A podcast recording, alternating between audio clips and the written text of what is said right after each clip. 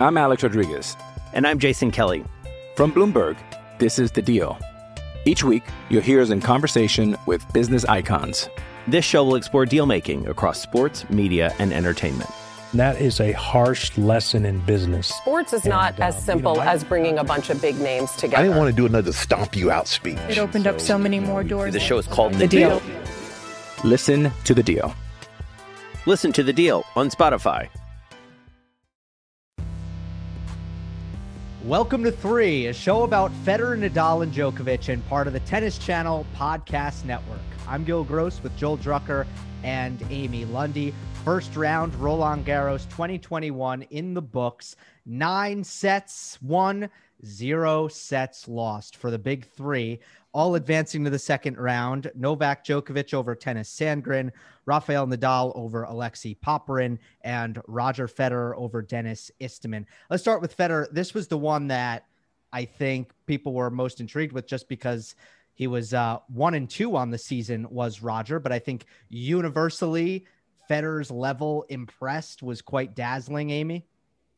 Yeah, it's funny. I tweeted shortly before his match that Roger had to be feeling pretty good because Andujar beat Thiem, and that was the last guy that Roger had lost to at the Geneva Open. Well, it's kind of like, you know, if you're following the NBA and your team loses, but then the team that your team lost to goes on to win the championship, you feel better, right?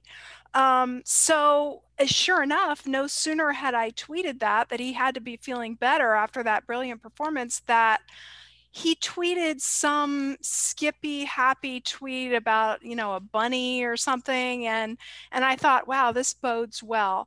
And when i saw the match i saw his movement he looks great I mean, he was he had all the shots. He could drop shot, he could serve and volley. His forehand looked good. He looked like Roger of old, very spry.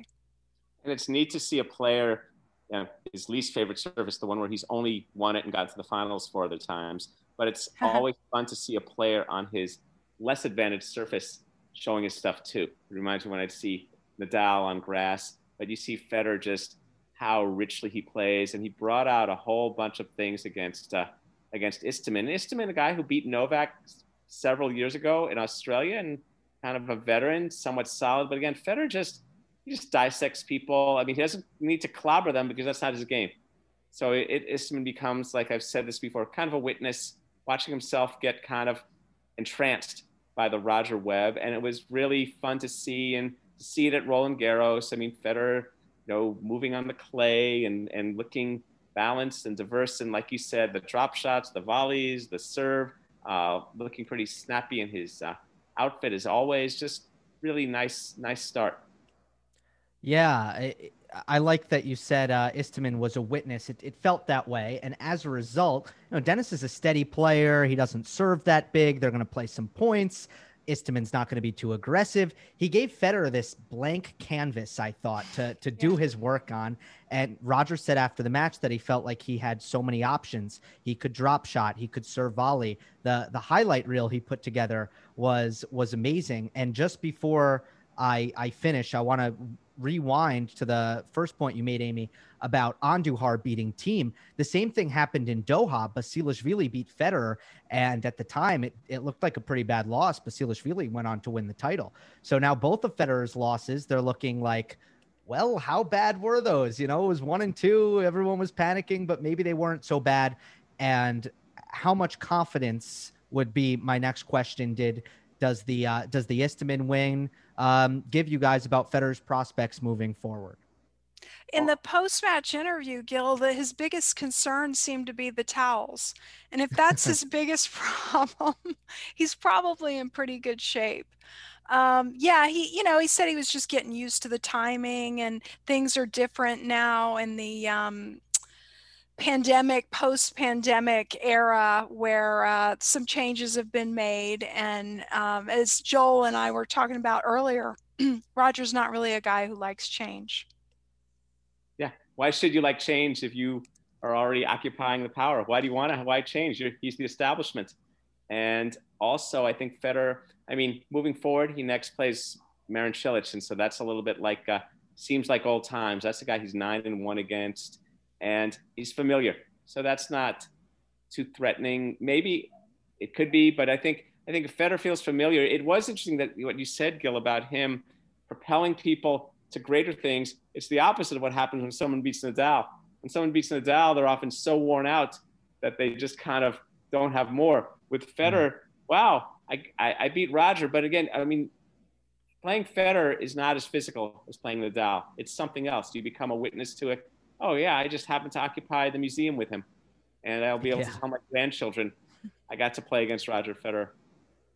It was so fascinating the the whole towel thing and Roger, I love that. you know, he doesn't like change, and he was off the tour. Then he comes back, and things are different. And wait, the ball kids don't give me the towels now, and the crowd isn't here, and my family's not here. And wait, there's a serve clock. Whoa, what what's happening here? And it it muddied his head. I mean, as su- the more he gets used to that, the better he's going to get. Um, but my biggest concern is is he is he fit enough to play a physical best of five match on clay because he seems to be getting the rhythms down now of of um, you know those pandemic related changes to the sport. We does anyone know. know. his body as well as he does? I mean, I, you just would he be here if he couldn't? Well, he did not play any tournaments until Geneva. Ivan Ljubicic said he's not quite fit enough to do to do so yet. So I don't know if you get to a hundred percent that you know when when you just weren't ready to play not too long ago. But Joel just said you don't know, and it's true. I don't know. Well, look, and also he's even spoken repeatedly about how he's kind of set the bar in a different way at Roland Garros. He's talking about Wimbledon even during Roland Garros in a way that they were the opposite that he wouldn't He knows that this is just kind of mostly he wants to leave here healthy. That's what he mostly yep. wants to do. And so he can play matches and see what happens. And of course, of course, if you're that accomplished, you still think, hey, maybe God, maybe I, I, I could win it. If Phil Mickelson showed me anything, it's like I could still even win Roland Garros. But most of all, I want to leave here healthy and sound for Wimbledon. That's what matters most to him. So and I guess knowledge of the body. I mean, we should all be so lucky that we should be like cars and have these little, you know, needles and things in ourselves that say exactly how much capacity we have left. You What'll be interesting, you guys, is you know Roger likes a little bit of a crowd, right? Um, and the match that I just watched, the Djokovic Sandgren match, I mean, you could hear a pin drop. The the camera clicking was bothering Sandgren in that match. There was nobody there. It was like a cavern. It was terrible actually because of the curfew. Um, it'll be interesting to see if Roger gets scheduled for any matches like that. Amy, it was terrible because you got used to it with the crowd, right? You yeah. weren't saying it was terrible when we were covering New York and it was the same way. It's just we we now have this before and after comparison before curfew and after curfew. And I agree with you. It is pretty awful after. Yeah, Should what we, did you uh, think? Joel, what did you think about that match? About, about the Novak match? Yeah. For the crowd energy, yeah, the crowd energy. It is strange. It was strange being seeing a empty Chatrier, and, and, this is not how they wanted to debut night play when they originally wanted to put it on the books. I mean, you could just imagine the energy of no matter who's playing and a French crowd at night, and then you got this curfew. Yeah, it was definitely it was definitely strange. It'll be interesting to see what happens if there's a dramatic match there. I mean, so far these night matches we've seen just some pretty routine efforts. Serena Williams and then uh, Novak, but yeah, it was strange, and you could see Sandgren was a little obviously more perturbed by it than Novak. Uh, yeah, it's inter- it's very interesting he was perturbed by uh, the scoreboard as well. Uh, we'll get to Rafa's match in a moment, but uh, we'll start with with Djokovic Sandgren since we're already on that path. Um, we've I, I feel like we've talked about Djokovic Sandgren matches before, but yes. Joel, how how would you assess the way Sandgren tests Novak or doesn't test Novak? I'm Alex Rodriguez, and I'm Jason Kelly. From Bloomberg, this is The Deal. Each week, you'll hear us in conversation with business icons.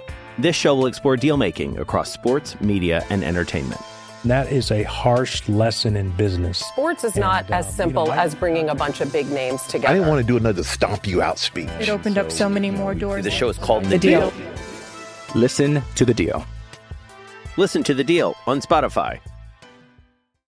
You know, I of, I, I felt that way too, and I wrote, I covered this match, and I thought, and then I looked at their head to head. You know, I think I may have watched every all four matches they've played for various reasons, and it's it's really, it's really like Novak is a Mercedes.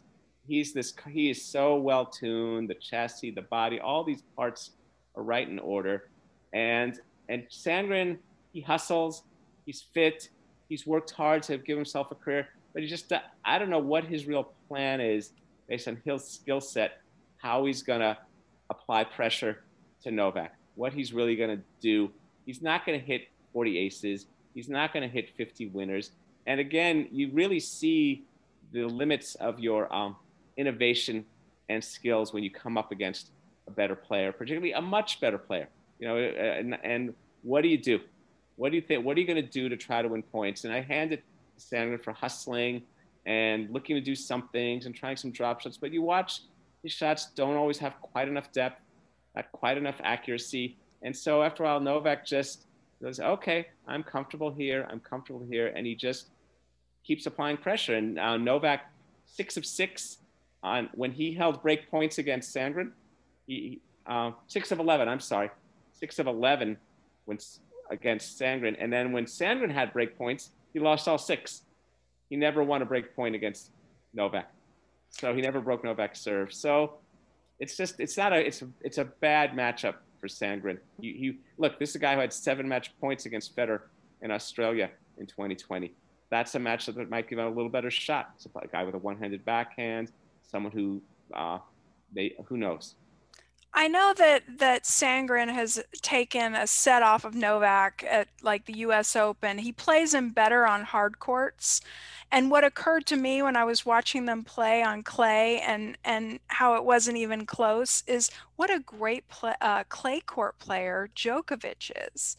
And you know we forget that sometimes because Nadal has gobbled up all the RG titles, but Novak is in many ways made for clay. I mean, uh, he's he's a great defender. Um, he will bother you by extending the rally ad infinitum. So um, I, I thought that the surface um, really highlighted the gap between the talent level of the two players. Oh, no question. Sandgren's in the American grain. He he's got the hard thing where he knows how to generate certain pace off a certain kind of bounce and for a certain kind of rally and kind of slash and hit some shots that are kind of big and earn him some points and he can and and he can sometimes serve well. But i think sandgren is um, he wouldn't call himself the most polished technical player. And novak is about as polished as anyone who's ever held a racket. So it just becomes the, the assets of sandgren become minimized and novak is just he's just purring right down the highway through every one of those points and you just see after a while Sandgren's not really gonna hurt him. Yeah, and he's just not gonna, particularly on clay. Yep. Uh, the the firepower isn't there. To your point, Amy, Novak's movement is court coverage. There's no way Sandgren can really hit through it on a consistent basis. But what really impressed me most about Djokovic's performance, which I thought was superb, was uh, the way he played the the first strike tennis that is sometimes lacked and was probably lacked a little bit against Nadal in the final last year, which is just the first forehand. And Sandgren was kind of blocking his return. There wasn't enough quality, there wasn't enough depth, but but Djokovic really ate it up and took control of the point with his first forehands and won 86% of his first serve points. I thought that was great. Well, Novak, what he needs to do when you're a top seed, and you're playing an opening round match against someone who you're likely to beat, the question is, am I doing the things that are going to help me eventually win the tournament?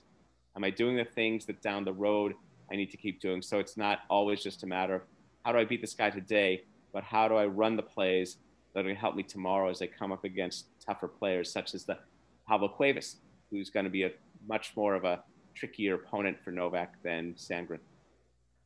Yeah, he looked like a guy, and we'll hit on all of the second round matches uh, quickly at the end. Didn't Djokovic look like a guy who's who's been training in Paris and had the timing and the conditions down? That was my main concern. Is I I look we saw Sebastian Korda, who just won Parma lost the first round straight sets after mm-hmm. winning the title in Parma.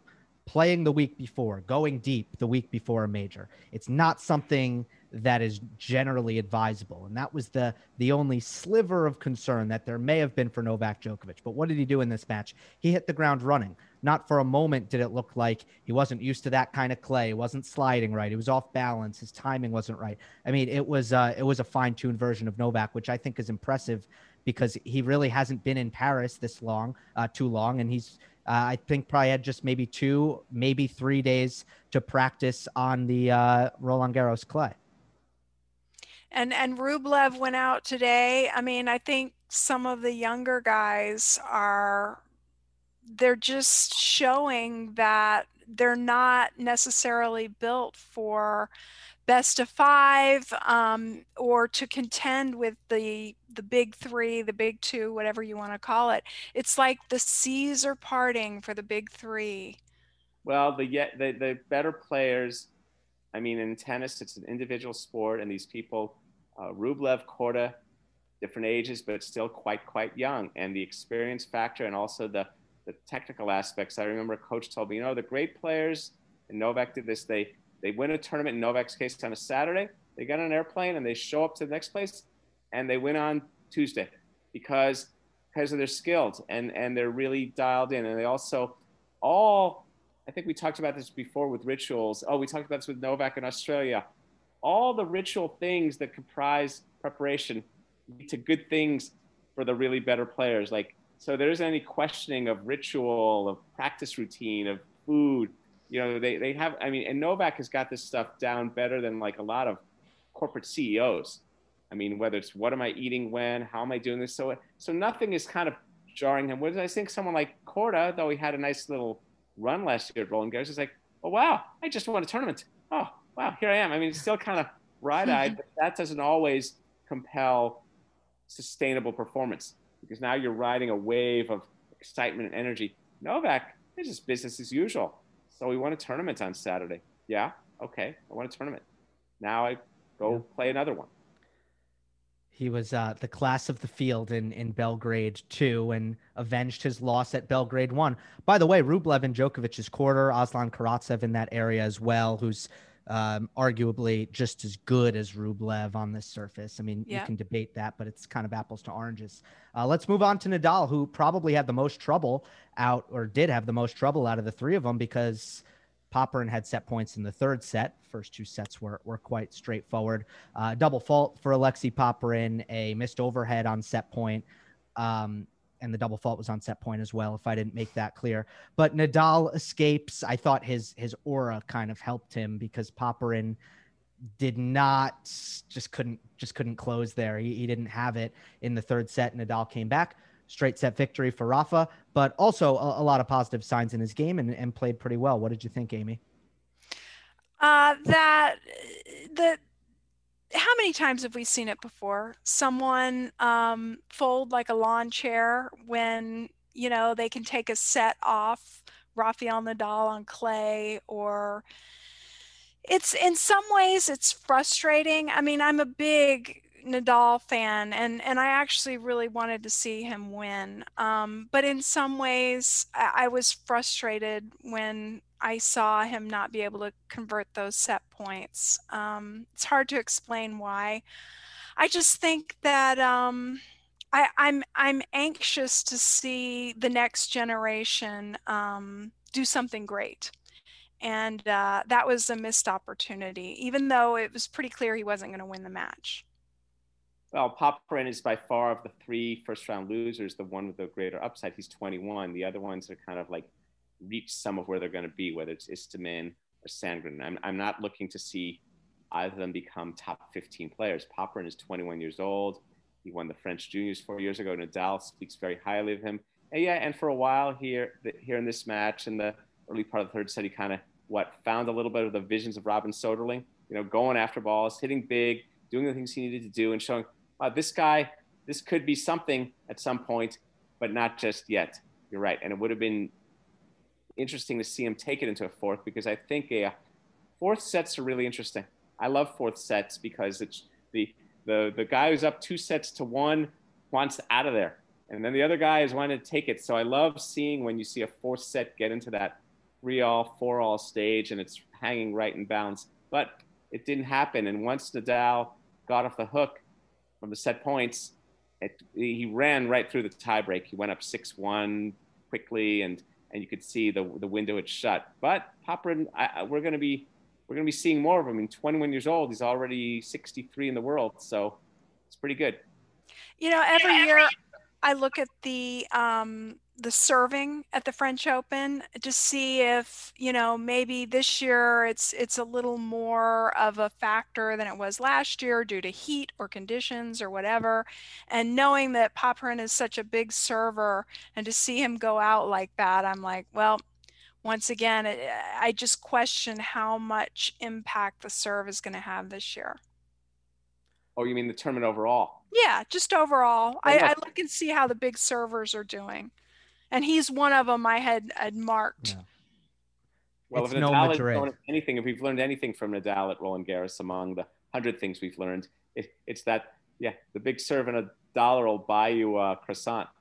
Yeah, well, that's pretty good in Paris. Well, Isner took him to five, and people love to bring that up and talk about it because it was like I, I was at that match. I, I, I, saw that one. That was that was an interesting that was an interesting day at the beach. Was that was uh that was I believe that was 2011. Yeah, that was a while was. ago. That was a, yep. that's what's so amazing about these guys. Again, just to yeah. see it, just the stretching of the years. I mean, of this, of not just not just plausible performances into their 30s, but great performances beyond that. I mean, 10 years ago, yeah, Nadal, right, Isner, okay. And here, yeah, well done. Mm-hmm. He's still going. Um, Tennis Channel showed uh, a graphic after the first set, which compared the height of the bounce of Nadal's forehand. And everyone talked about how, with last year's French Open in October, colder conditions, lower bounce. Now we have our regular uh, spring slot and warmer conditions, higher bounce. Whoa, seven inch difference in the bounce of of Rafa's forehand. um, Amy, what do you think of that?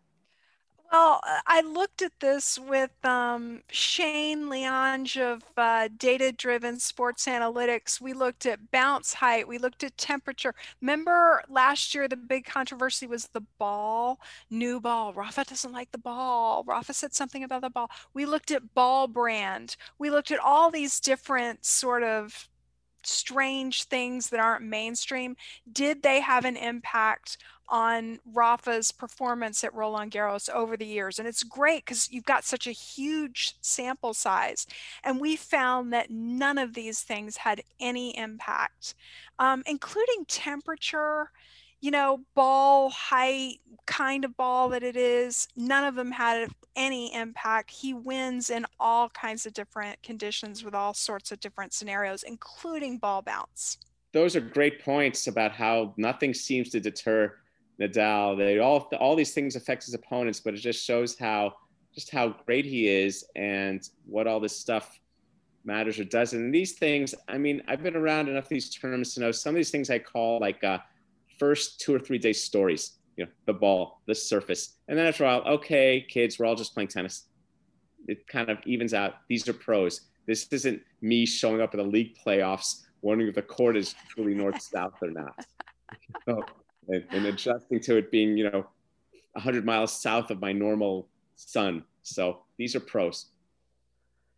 Well, uh, Medvedev says he likes these clay courts. He doesn't like any of the other clay courts, but these ones he likes, Joel. So I'm just going to throw that out there. But uh, point well taken from both of you. Let's go to uh, the second round match. And uh, Rafa has Richard Gasquet, who he has a tremendous history with uh, 16 tour level meetings. Nadal has won all 16, but it would be inaccurate to say that Richard Gasquet never beat Rafa Nadal. What am I referring to, Joel?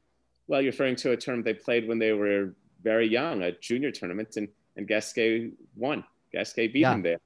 And uh, but you know, I think there's there's a great case. I remember covering a match they played at Roland Garros three years ago, and contemplating both of them. Gasquet's had a wonderful career, fine career, and it's just a difference in how each was raised. Gasquet was put on the cover of a tennis magazine in France when he was, I believe, nine years old as a protege. He already had the, the beautiful one-handed backhand that all of my friends who have one-handed backhands talk to me about. Have talked for years, and now they talk about Sits Tsitsipas and his one-hander. And um, Gasquet, though, that almost may have set him back because he was so told what a great player he could be. I think if Tony Nadal had gotten word that Rafa could have been on a cover of a magazine, he would have banned that from happening. He would have said, There's no way you're going to be on the cover of a magazine. In fact, with that alone, you know what you should do? You should hand deliver magazines to everyone in the town. And I think there's just this whole approach to tennis. Gasquet's parents were pros, and, and I think Gasquet, by now having played Federer 16 times, I hope on the 17th, maybe he'll serve and volley 10 times. I mean, if you lose to someone that many times in a row who's that good on that surface, maybe you try something different, or you just kind of, okay, go about losing three, four, and two, and maybe you take a set further. I don't know what what what, what coach he, Gasquet. Uh, I, Gasquet definitely knows where the ball is coming to the backhand, to the backhand, to the backhand. That's how Rafa plays one-handed backhand. So, yeah, um, moonball, you know, um, uh, you can't really drop shot Rafa. I mean, what can you do to Rafa on clay? I know. I'll tell you something, but here's the thing. Here's how I look at the game. Here's how I look at the game. You're right. Okay. What can you do with Nadal versus on clay? But you go play someone who you're significantly overmatched with, who you've lost 16 times. Yeah, I can hit my shots. I can feel good. I'll be in a number of rallies, and maybe yes, Gay. Look, he's a pro. He might extend him to an overtime set. He might even grab a set. But do I want to how to compete against him effectively? So now what I should do is empty the kitchen sink. Why not hit some kickers and try some serve and volley? Now, granted, you're at the limits of your skills development, and this gets to the big thing about how players build their game. And this is why I so like players like Federer, and why I like on the women's side, I like Caty McNally, people who are building the broadest possible arsenal. So when they have a chance to compete against someone who they're overmatched against, they might have some of these different what shots in their arsenal they could do. So you're right. So otherwise, Gasquet is going to know, okay, oh, here we go again. And Robert Rafa's going to say, yeah, I know. I'm, I'm aware of your beautiful backhand. Go ahead, hit a few winners. We know what's going on here. It's going to play out like old times again, isn't it? So would you go as far as to underhand serve? Would yes, you... absolutely. Absolutely. Why not? Why would you, Gil? But, but, but you know, uh, I, I don't want to talk about me. I want to talk about Gasquet. um, and I'm not going to accuse Gasquet uh, of this flat out, but but you know that there are a large portion of players who have these kinds of head to head with members of the big three, and they walk on the court resigned. We're not we're acknowledging that, right? That they're not they don't really believe that they can win. I wouldn't say resigned as much as pragmatic. That you're not yeah, like sort of aware. They're, they're, they're quite aware of that such history. That's true. I think yeah. I think some of them go out there and think, boy, it would be really good if I could get a set. Or what can I do not to embarrass myself? Uh, unfortunately, yep. I think a lot of them have that in the back of their head. Well, Gasquet has had, yeah, it's kind of interesting. It's almost like we get Elizabeth Kubler Roth, the, the five stages of, of tennis life and death of that you go through, whether it's whether it's optimism, optimism, acceptance, denial. we come up with, we, I should come up with a chart. But like Gasquet knows he's not going to embarrass himself. In fact, innovation, that's why he doesn't want to innovate because that makes him think he's going to embarrass himself. He'll, yeah. he won't embarrass himself if he loses three, two, and three, and it's a fair enough. He's a pro. He's not going to embarrass himself by losing. He's not going to get triple bageled. And what if he loses one, two, and one? Is that yeah, embarrassing? Unfortunate. It's no. It's a but it's rough. It's clay, and he's too good. And I did my game. I, I remember seeing that. I've seen that numerous times. Instead of like, hey, open the box. You beat me 16 straight times. I got to try something. I'm going to serve for the doubles alley. I'm going to come in on your return. I'm going to just try a bunch of things and just, just, and I think, eh, I, I, yeah, this is my way of, of properly regarding you it feels scary to people to do that. I think you know it's, It does, it's just it it feels scary. Of course, it's but it's like absolutely it feels scary. I think it's got to it, be it was, brave. It was scarier walking around with a mask for six months. I mean, think Right, about right. Yeah. Uh, Hey, so uh, you guys, um, have you watched any footage of the 13 year old Nadal Gasquet match? I, I tweeted it out today. it. I saw Okay. some of yeah, it's, it's fun. Well, I will. I will say this: the my biggest takeaway. Gasquet's game is beautiful, even at 13 years old. But my biggest takeaway was how far behind Nadal's serve was from the rest of his game. I'm stunned. I mean, his serve was really bad technically as a 13 year old. The rest of his game pretty pretty beautiful, pretty great. But clearly, like the serve just wasn't valued. It was just okay. Start the point. He didn't use his legs. He was kind of uh, b- going backwards uh, away from the court instead of into the court. I mean, it was a real mess. And to a lesser extent, that's kind of how he entered the tour as a as a teenager as well, with the serve way behind the rest of his game. So You know, you got the uh, you got the Chris Lewit uh, Spanish background. I'm going to keep hammering on you this for the next 20 years. What's the approach to the serve in that world? it's uh it's de-emphasized a little bit um you know you have to hit a kick serve i'd say that's emphasized second serve accelerate hit it as hard as you can kick serve need it righty backhand but the the development of the serve as kind of the win the point outright weapon not really a thing it's more How of a protect develop- yourself How about the development of the serve as a gain a little traction to start the point? You know, I mean, instead of how instead of if Yeah. you look at the serve as first down, instead of the serve getting you to second and eight, how about the serve getting you to second and five? Well, I, I think with the development of the forehand as a as your primary weapon, I think the serve comes into play there. Uh, ideally, I just No, think I'm not talking again, it's serve plus one. I'm not talking about the serve plus one. I'm talking about the serve itself. I guess the clay is such a such a neutralizer that it's kind of like, Yeah. why am I even doing this? So that's kind of interesting. And the young Rafa had that, but he's, you know, now it, it- it's very much for him. And we'll be talking about this more in the shows to come. The serve plus one, the combo. and I think it's changing. By the way, and I, I I'm not on the grounds in Spain, but I do think that they're starting to uh, modernize and start to look at the serve differently and emphasize it more. Um, all right, Federer versus Cilic, Amy. Yeah, these guys have some history, right? Yeah, a lot of it. Um, I mean, I, I Cilic has been a big server. I'm not sure what he's doing right now. Um, but again, we've talked in this show about how that's not really a factor. And um, Cilic certainly isn't the player that he has been when these two players have met in the past. I always think of the Wimbledon final in 2017 where Roger crushed him and it was heartbreaking. But this is interesting because they're both a little bit not who they have been. Well, right. And Cilic, though, I'm a little.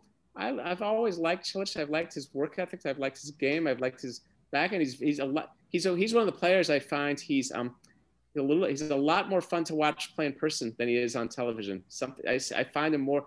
Some players there isn't as wide a gap, but when I've seen Cilic play in person, I find him very dynamic. I remember seeing him in Australia the year he got to the finals, and he extended Federer to five sets in that final. Um, when he won the U.S. Open, beat Federer in the semis. That's his only win against Federer. He's one and nine. I was there. I was at that one.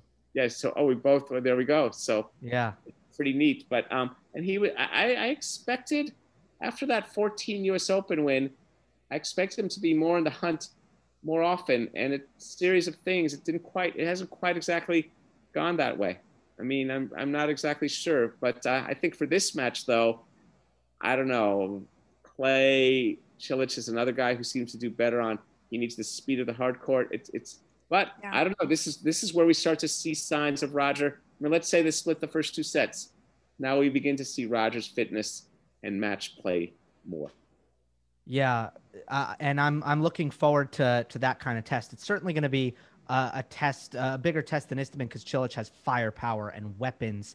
Uh, it's just there's been a lot of errors recently, and Cilic has struggled to win matches even when he's put himself in winning positions uh, because he's really, really struggled over the last two, three years, ever since really Wimbledon 2018. He was a three seed and he lost to Guido Pella in one in the early rounds. And he was supposed to do damage in that tournament coming off the final. And that was, for some reason, a turning point in his career. He never had great results after mm. that. It's the nerve management that I think have, has gone out the window for Cilic. And in, in big spots, he's missing and he just seems nervous uh, towards the end of his career. In the beginning of in the beginning and the middle of his career he was handling those moments and that's what has really left him. Well you know it's interesting. It made me think as you said that about sort of this you know we're looking at the three and we talk about these contenders but there are these these generations of people who've like you know tilted against the greats and then they haven't. And then they you know whether it's Tsonga or Berdych and, and Ferrer at least kind of brought it all in because he because of his playing style. But the ones with the with the bigger weapon games, they kind of huffed and they puffed, and they couldn't blow the big three down, and then they just kind of like, Ugh. and maybe that's for you sort of, resignation because at, at least Ferrer had his eternal hustle that never let him down. So that was he just kept on grinding, and even he, and even he, that reached the stage where even he found his empty mark. But it's just it's just interesting. You could almost do you could almost chronicle these these multiple generations, and it's like nothing in tennis history because these guys have lasted at the top so long. I've heard Chrissy and Martina talk about how they got more nervous towards the end of their careers um, because they they kind of would think in the back of their mind, "Oh, how many more chances will I have?" And I say this kind of not to to make a point about Cilic, but to also appreciate what our three have done thus far. Where maybe maybe Federer's had some some moments here and there where the the nerves have have gotten to him in a way that's been detrimental, but for the most part, these guys have have maintained their steely nerve management in big matches and their record in major finals is what you would point to to to kind of prove that. Well, Federer was asked after the Istomin match, what's more important, confidence or experience? And he said, for sure, confidence. So uh, it doesn't appear that Cilic has a lot of confidence going right now. I would say that, but I would also say, you know, Roger Federer, that guy, he's kind of amazing. And yet it's like, yeah, it, that would be one of those things, hearing that is, yeah, he said that. What's that mean? Well, where do you get confidence? Well, experience helps. I mean, I mean, it's like it's sort of like the way it's sort of like the way I was telling a coach once. I said, "Yeah, process this and process that, but you know, nothing really validates the process better than good outcomes." So Roger mm-hmm. can kind of what make experience number two, but golly, he and make confidence number one because he can kind of wax on it. But he's had a lot of good experiences. I think reps help confidence too, you know, and he's starting to get his reps up now. Totally. Oh, but reps reps is in also like how about the other 50 slam semis and finals? You know what yeah, I mean? True. Yeah. The, the, the, the, piggy bank, it's bigger than a piggy bank, right? It's a frig. I mean, if you like, if viewed every player's experience confidence as this sort of like bank account, maybe, maybe that's our study of like, you come up with multiplier percentages uh, it, it's sort of like the way I came up with this thing called the the Grand Slam Multiplier Club. Winning one slam is one, but two is four, three is nine. You see what I mean? Like each slam, it's yeah. it's a multiplier. So so so in a way, Federer has a 400 factor on his slams. You see, which is tremendous. Good experience, right? Good experience builds confidence. Bad experience doesn't. Let's throw that qualifier in there. Uh, Djokovic, Cuevas. Um, this will this will be the first meeting between those two. What do you think of Pablo Cuevas, Joel? He's an interesting player. He plays well. He's done well. He's had some results. He's challenged people. It's kind of that's a little more intriguing. Again, it's it's mm-hmm. nice to see how as we advance through the draw, you know, a little more tougher test. I mean, uh, I, I'm I'm interested to see that match. Though I think you know Novak Novak is so reliable. That's the thing with him. I find him so relentlessly reliable. I agree. I, Cuevas is a is a shot maker. That's where the flair is going to come from, which is going to be fun to watch because Novak's always so good at trying to neutralize and take those blows and to kind of um, throw the flames back where they came from. So we will talk to you guys soon. That'll do it for this episode of Three as the Big Three. move on to the second round. All three of them straight sets, 9 and 0, perfect. Make sure that you are following and subscribing on all of your favorite podcast platforms. Leave a rating and review on Apple, like the video, and comment on YouTube. We will see you next time on the next episode of